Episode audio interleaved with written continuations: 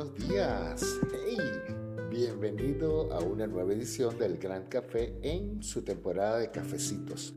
Esas pequeñas pastillas, pildoritas para la vida diaria, donde yo precisamente doy mi propia experiencia. Así que hoy vamos a hablar un poco acerca de cuando tienes pensamientos negativos, como a mí me pasa muchas veces. ¿Qué hago? ¿Qué tengo que hacer?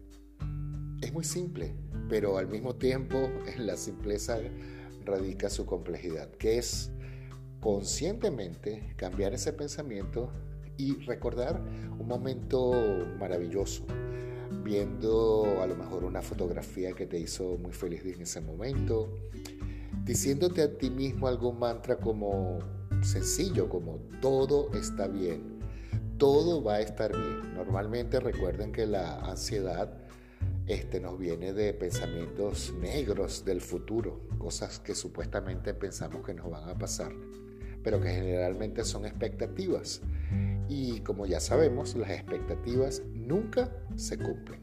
Así que eso es cambiar nuestros pensamientos negativos por recuerdos positivos o cosas que estemos viendo en este momento. Date cuenta que hoy estás vivo y si estás vivo hay esperanza y hay fe.